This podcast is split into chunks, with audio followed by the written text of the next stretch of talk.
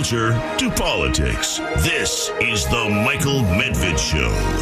And another great day in this greatest nation on God's green earth. A great day to uh, take a deep look at what the Supreme Court of the United States just did.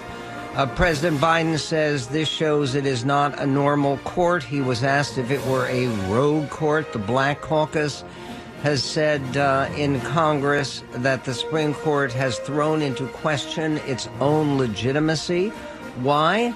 Because the court has basically taken a position that people should be judged on character, ability, their own achievements, uh, their own prospects, and not been, be judged uh, primarily based on race. In fact, there's a wonderful statement from uh, our guest, Ian Rowe, who is an educator and an entrepreneur, a senior fellow at the American Enterprise Institute. He's co-founder of Vertex Partnership Academies, uh, chairman of the board of the nonprofit Child Adoption Service, Spence Chapin, and uh, in his spare time, he's co founder of the National Summer School Initiative. Uh, Ian has said that 20 years from now, black students admitted to top schools will say, Thank you, Supreme Court, for a decision that removes the perception that the only reason I got in is due to my race. You reestablished merit as the core criteria uh, to be considered against a standard bar of excellence. Uh, congratulations on that uh, excellent uh, summary, Ian. Uh, were you surprised to see the uh, sweeping and definitive nature of this decision? Well, as always, Michael, thank you for having me on. I actually ha- am pleasantly not surprised anyone who had looked at the cases in question at Harvard and the University of North Carolina, if they looked at the actual data, you could not walk away without the conclusion that blatant racial discrimination uh, was uh, being conducted by Harvard and UNC, in this case against uh, Asian students in favor of black students. If you look at just some of the data, you know, an applicant, you know, a, a black student applying, uh, you know, Harvard has these 10 uh, categories, uh, you know, one to 10, you know, ranked in, um, you know, best evidence of getting in. Essentially, if you were ranked in the top one um, tenth of, of Asian applicants, essentially you had the same chance of getting in as a black student who may have been in the fifth or sixth or seventh uh, category. So it was just blatant, uh, blatant discrimination. I'm just thankful that the court had the courage uh, to put forth the decision and to make it on a principled basis. I mean, Justice Thomas, in his in his opinion, said, "quote The solution to our nation's racial problems cannot come from policies." grounded in, in affirmative action or some other conception of equity. Racialism simply cannot be undone by different or more racialism. Endpoint. It's such a it's such a powerful position because we can simultaneously as a country uh, acknowledge that the history of race may at one time have justified this kind of preferential treatment based on skin color, but that day uh, we've shown enough progress to say that race does not have to be the defining characteristic to make the assumption, to make the assumption that simply based on skin color, you must have this special treatment. And and I sent that uh, tweet that you just mentioned. Many years from now, black kids who are accepted at elite schools will be able to confidently know that they are there based on their merit and not because someone uh, essentially looked down on them because of their skin color. You must be marginalized. You must be oppressed. No, I'm here because I earned it. There's also a, another aspect to this that is very, very rarely discussed, it seems to me, which is um, There's a powerful book called Mismatch, which came out, oh, I Hmm. think maybe 20 years ago. And what it looked at is one of the products of the affirmative action regime we had in terms of college admission. It was not so much that more black people were going to college. It was just that they were going to different colleges than they otherwise would. So that Yep. rather than being admitted to uh, uh, the U- Central Washington State University, uh, you would end up getting ad- admitted to Cornell, which is, by the way, where you went to school, I believe. Yes.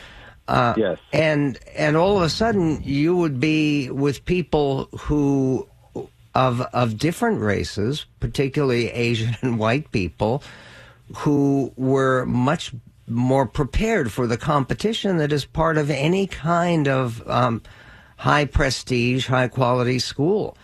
And uh, this w- would explain one of the real tragedies was uh, that the number of black people who get admitted to college at any level who actually finish within six years and actually get a degree, that percentage is not high enough. It's not. It's not fifty percent even.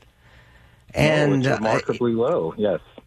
and that's one of the things you you you're dealing with with your your work with the Vertex Partnership Academies, isn't it? Yes. So I, I have personal experience. As you just mentioned, I was a student in the College of Engineering at Cornell University. And unfortunately, there were uh, students, several of my black male colleagues in particular, who did not make it. You know, they started, it was a very rigorous program, and unfortunately, a majority of them did not finish. And, uh, and it's not because they weren't smart or talented or didn't work hard. They just didn't have the proper academic preparation. And so this is what mismatch is when there's such a zeal uh, to accept kids elevating their race above all factors that you actually end up doing a disservice to the very students you're seeking to help. And that's to put students in positions that uh, they're not prepared for. And by the way, this isn't only based on race. Sometimes it's it's linked to legacy admissions. It's it's linked to any kind of admission process that elevates one characteristic over the ones that are most indicative of the actual preparation of that student. And yes, um, you know, my hope is that this decision not only does it remove the stigma for kids who are getting into top colleges to know that they've earned their place there, but also it will expose the real underlying problem here, which is that not enough kids of all races are coming out of our K 12 system prepared for college and higher ed expectations. You know, that's the dirty little secret that, you know, race based affirmative action essentially was being treated as a back end band aid to try and make up for the inadequate jobs that kids, particularly black kids, poor kids, were getting in K through 12. Like, okay, well, let's create special preferences for kids that are not prepared, and somehow that's going to make the overall system better. Hopefully, this decision exposes the need for, yes, schools like ours that we've just launched in the Bronx, what we hope to believe, you know, will be one of the best high schools uh, in the country that prepares kids well so that they can compete on equal footing. So race based affirmative action is not what we, you know, what, what, you know, the system has been relying upon. Okay, so how do you get that kind of quality high school going? And what are the most important uh, elements of that kind of preparation that you're talking about? We're speaking with Ian Rowe from uh, the uh, American Enterprise Institute. Um, uh, coming right back with him on the Medved Show.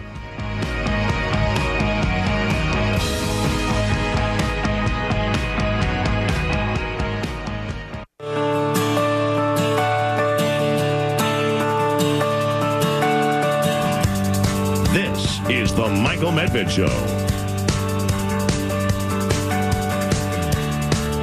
And it's my pleasure to be speaking with Ian Rowe, educator, author, and entrepreneur, who was not only a senior fellow at American Enterprise Institute, he is the co founder of Vertex Partnership Academies. And he is also the author of a, an important book called Agency, which is uh, a, an extraordinarily appropriate way of uh, responding to the the critics of the Supreme Court decision rendered today uh, that people should be judged on uh, themselves as individuals and their own characteristics, not upon their racial background. Um, you, I'm sure, uh, have t- touched before on the connection between agency, this idea that uh, I am the captain of my fate and I am the master of my soul, that you're Yes. in control of your own destiny. And uh, how does that figure in to a vision of making American education across the board what it should be? I, I will just tell you, we had a Chris Christie on the show yesterday.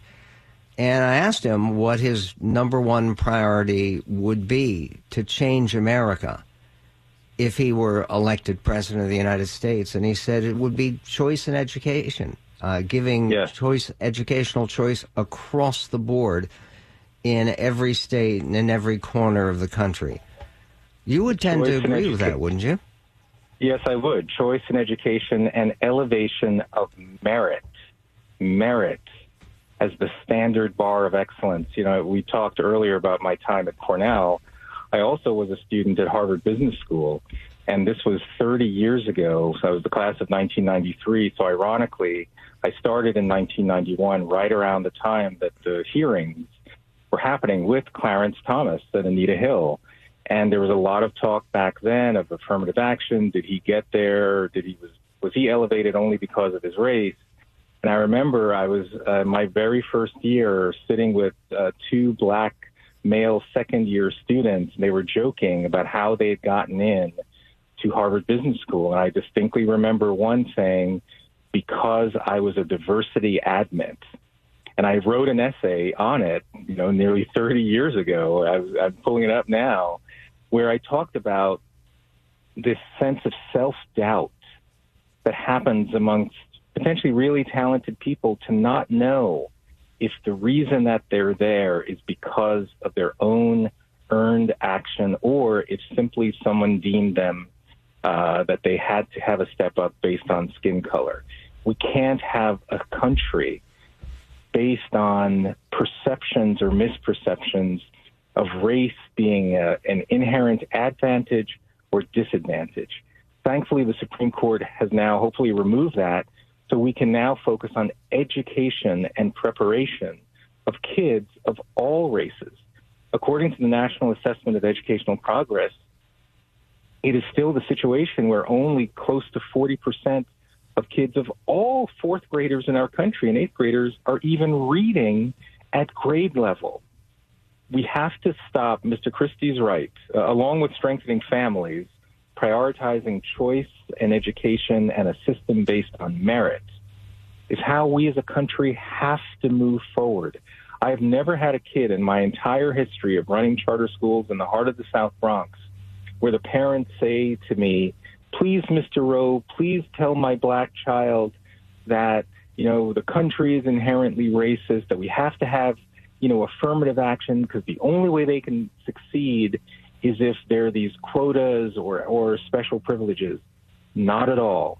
Our parents want our kids to be able to excel at the highest level.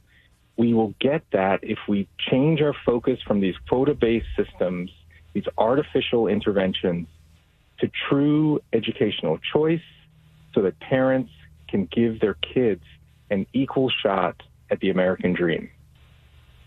Let me give you an equal shot at responding to something that uh, Eddie Glaude, who's a professor at Princeton, uh, and, and uh, like you, is also African American. he was on MSNBC and he had this prediction of the impact of the decision today by the Supreme Court. This is clip 10. Greg. Well, um, you know, to be honest with you, it, it, we will return to uh, elite institutions, more more specifically, uh, being the space for a particular population, for predominantly white and Asian students. We will begin to see a kind of segregated uh, uh, higher education landscape. And the irony, of course, uh, as I try to, I, have anticipated this decision, but to hear it, I'm, I'm kind of still, I'm, I'm trying to manage my emotions. But, you know, this was just one remedy, affirmative action, the only remedy to the legacy of discrimination in admissions in American higher education. And what's a better remedy, uh, Ian Rowe? Well, fundamentally, it sounds like Mr. Glaude doesn't believe in black people. He doesn't believe that we actually have the ability to work hard, to study, to strong fam- to have strong families, to focus on education, to excel. Listen to the certainty within his voice. Listen to it. That literally is the perception that the Supreme Court thankfully has taken away. Because what Mr. Glaude just said there is no way that black people are going to excel, are going to succeed. Complete rejection of that ideology. That is what we need. The better approach is to say, how do we have more kids raised in strong families, preferably married to parent households, so they have strong foundations from the beginning, and then let's ensure every parent, every kid has the opportunity to choose a great public or private school for their child. That is the developmental approach that builds agency, the ability to lead a self determined life, not some academic who, by the way, has been quite successful. So he certainly has seemed to be able to do it, but he doesn't seem to think anyone else can. Yeah, he's getting and a, a, a, full professorship at Princeton. You can you can make some decent coin. Um, oh, no, of, of, course, it's re, it's complete hypocrisy. We just need yeah, to reject well, this ideology. And amen to that. But uh, let me ask you what about one other thing in, in the small time remaining to us. We have kind of a remarkable situation at, at the moment where uh, there are a lot of Republican candidates for president, and three of them are black. Uh, Senator Tim Scott of South Carolina, uh, the talk show host and uh, and best-selling author Larry Elder, and Will Hurd, a former CIA yeah. agent and uh, congressman from uh, from Texas. What do you say? Yeah, and they're all and, and there are also uh, a couple non-black uh, candidates as well. You've got Vivek Ramaswamy. You've got um, Nikki Haley, the former governor Nikki Haley from South Carolina. So, you know, I mean, it's it's it's pretty impressive, I have to say. So this whole ideology of there can't be success continues to be um, confounded by facts and outdated. Uh, Ian Rowe, appreciate for what you do to get the facts out there. We will be right back on the Medved Show. Happy Fourth of July, Ian. Michael Medved.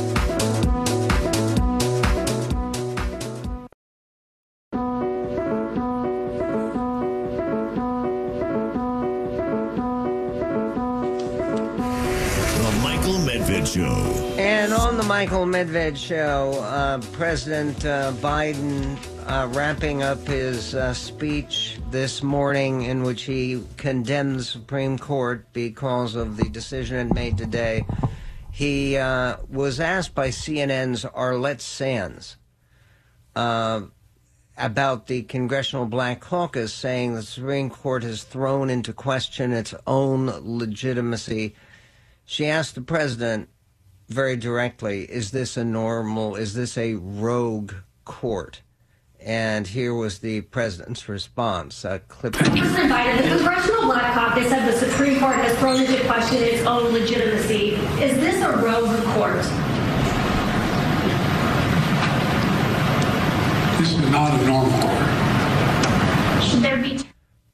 This is not a normal court? Uh, No, it's not normal because uh, thanks to appointments by yourself, sir, uh, your uh, justice who you appointed, Ketanji Brown Jackson, and uh, the three appointments by Donald Trump and more.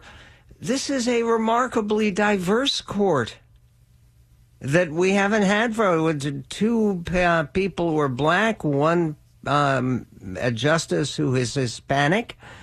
Uh, there are are justices of different points of view and very different backgrounds, and no, it's not a normal court. It's a it's a court that has actually dared to do what what most Americans support.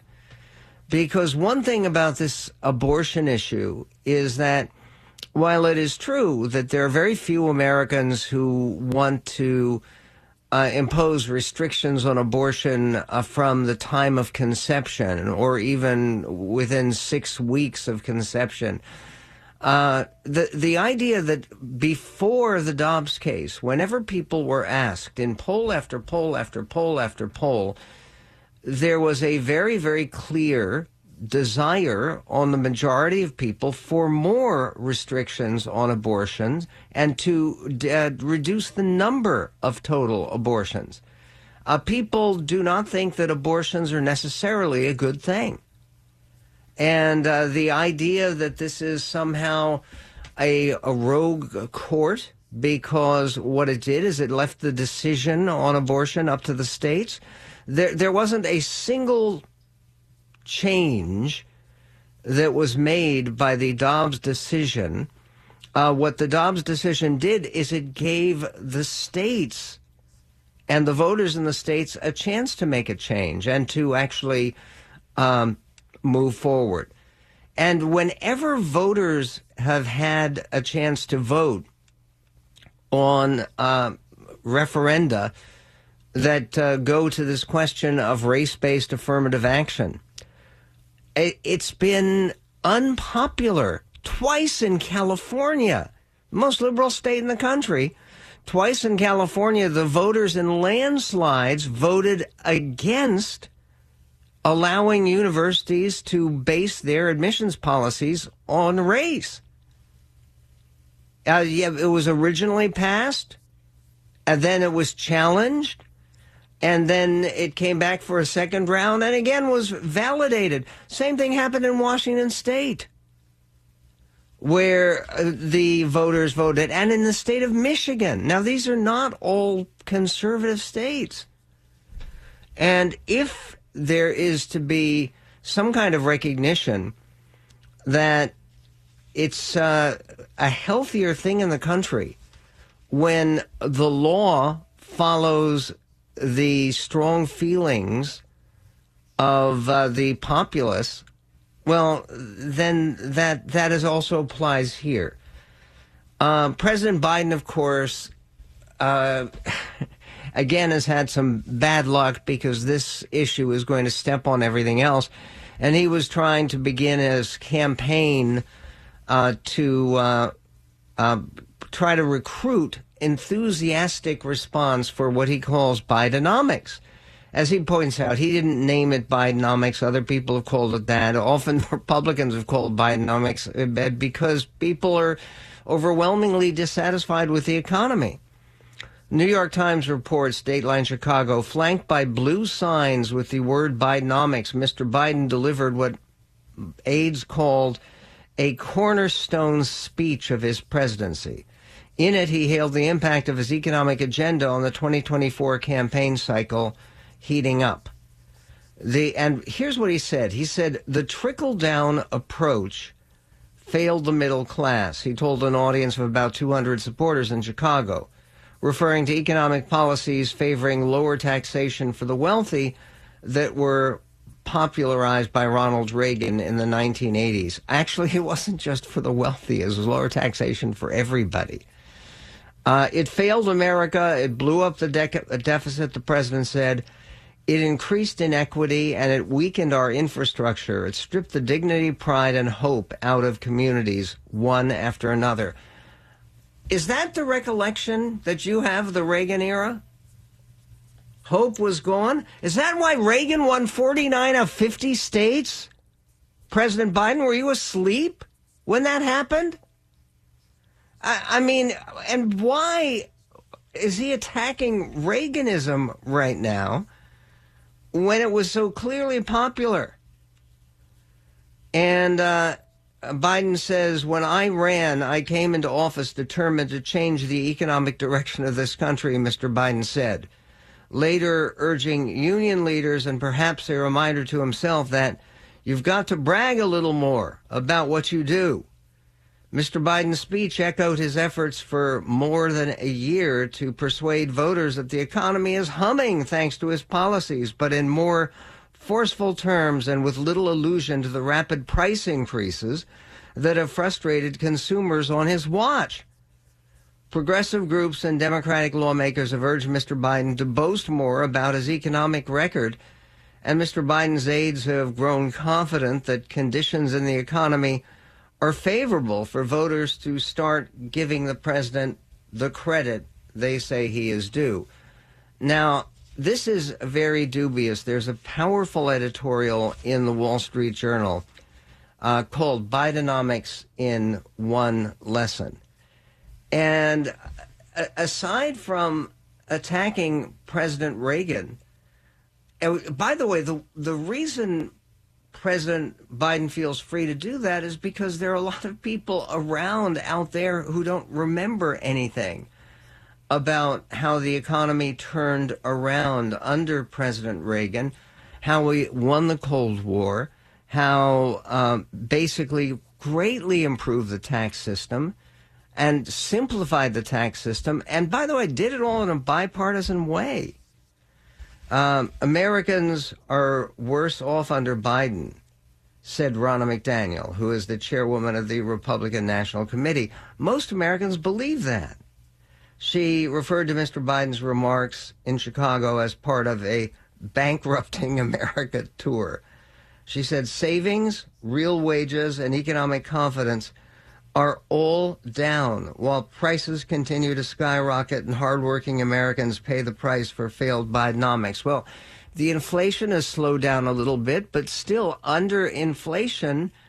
And they make this very clear in the Wall Street Journal under the inflation of the uh, Biden administration, you have a real problem with less spending power.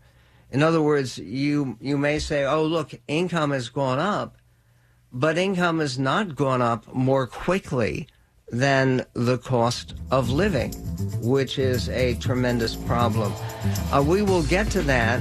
We will also be speaking to Doug Schoen, uh, political guru and wizard, about uh, the one Republican who isn't running yet for president, but he thinks may win the whole, uh, you'll pardon the expression, enchilada. We will be right back on the Medved Show.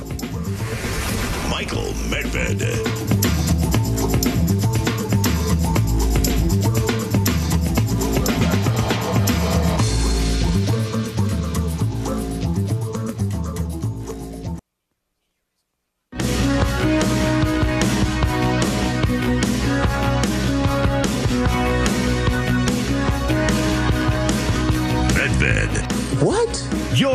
your crusader. Like, what the hell?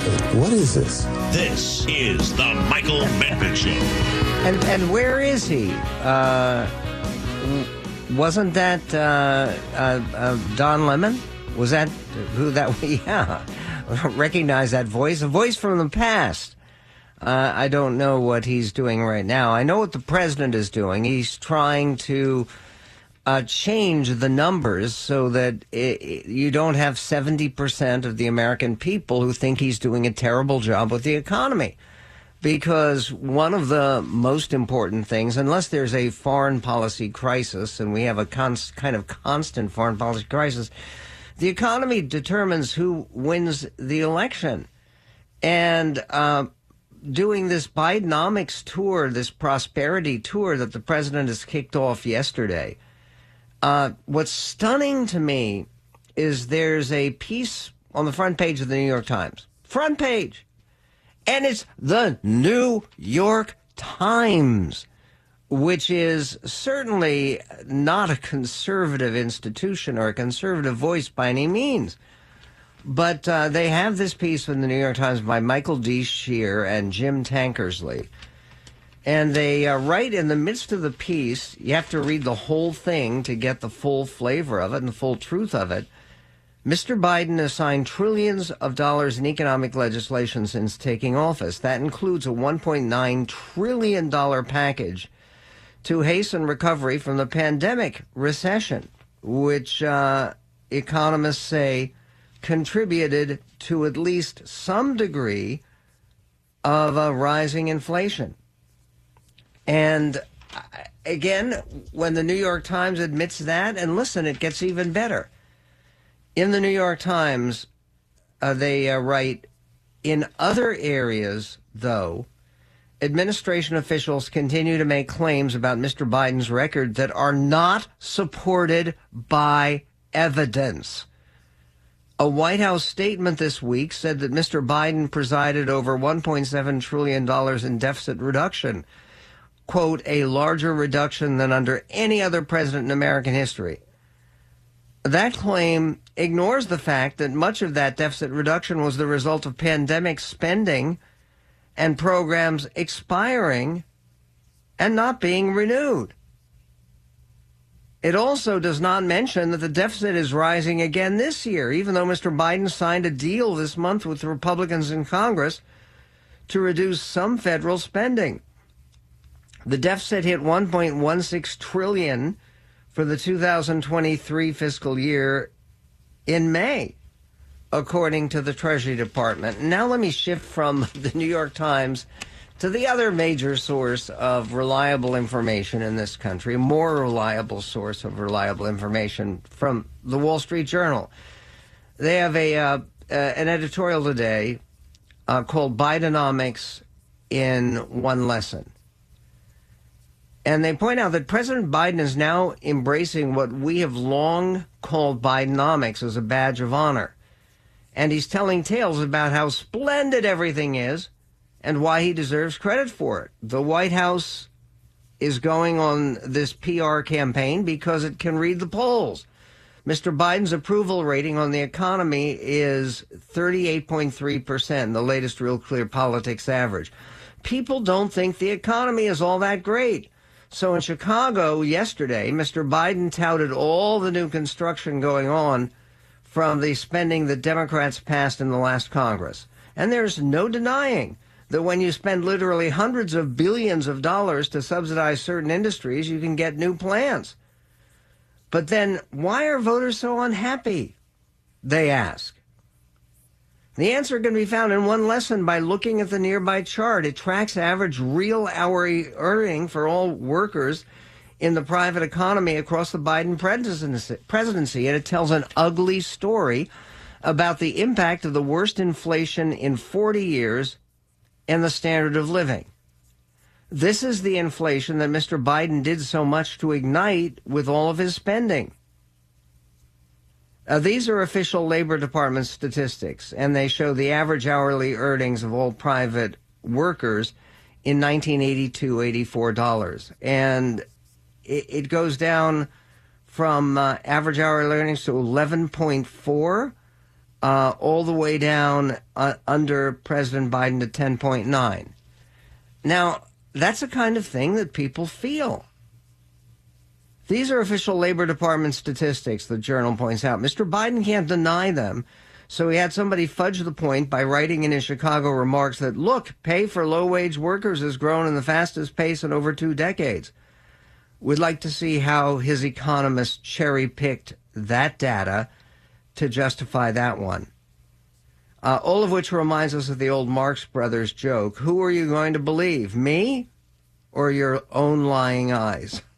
Regarding Bidenomics, Americans should believe their eyes and uh, use their eyes to continue to read and to come to terms with uh, the realities that we face.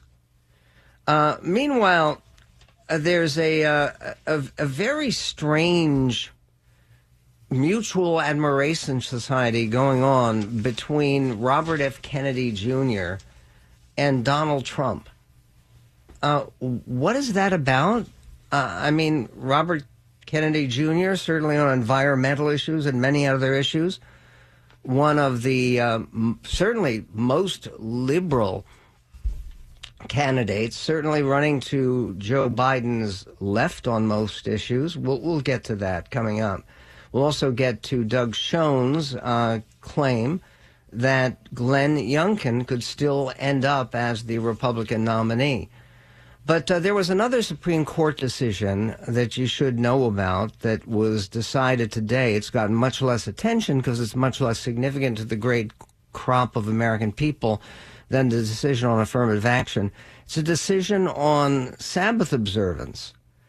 And uh, the Supreme Court strengthened protections today for religious rights in the workplace, siding in part with a Sabbath observant Christian mail carrier who quit the U.S. Postal Service after he was forced to deliver packages on Sundays. Uh, Gerald Groff, the former postal worker, had asked the justices to overturn a decades old Supreme Court decision, which his uh, lawyers said undermines religious protections by allowing employers to deny accommodations that would cause them more than a minor convenience. At issue in Groff's case is Title VII of the Civil Rights Act of 1964, which prohibits religious discrimination in the workplace and requires employers to reasonably accommodate an employee's observance unless that accommodation imposes, quote, an undue hardship on the business. In 1977, the court defined such a hardship as an accommodation that would place more than a minimal burden or de minimis cost on the company's operations. Gross, Groff's lawyers asked the court to overrule that decision, but instead the court uh, clarified yesterday, today actually, was the decision was announced, that an undue hardship is shown when a burden is substantial in the overall context of an employer's business. In other words, what this means is that in the case of Mr. Groff, where you have plenty of other people who were willing to step forward and to get the extra pay and uh, the extra benefits that he would not receive by not working on Saturday. They were not working on Sunday, pardon me. There were plenty of people who were willing to fill in for him. And uh, so basically the Postal Service is obliged to accommodate him. And the question would be, why not? Uh, the Biden administration urged the justices not to toss the earlier decision, which it said has been interpreted by many lower courts and the Equal Opportunity Commission, to provide meaningful protection for religious observance without imposing substantial burdens on employees and employers and co-workers. Uh, this is considered to be a victory for people who care about religious rights. And one characteristic of this court, and it's a tremendous credit to uh, President Trump, who appointed three of these justices, is that they have fairly consistently, when they've had to address cases that had to do with rights, rights of religious practice and expression, they have been sympathetic to the uh, religious believers who stood before them and uh, dealt with those issues, raised those issues. Coming up on the Medved Show, we'll be talking to Doug Schoen, uh, a one time Democrat who was looking at this election and saying, you know what? We can still do better than Trump versus Biden. And what does that mean? We'll tell you all about it coming up in this greatest nation on God's green earth.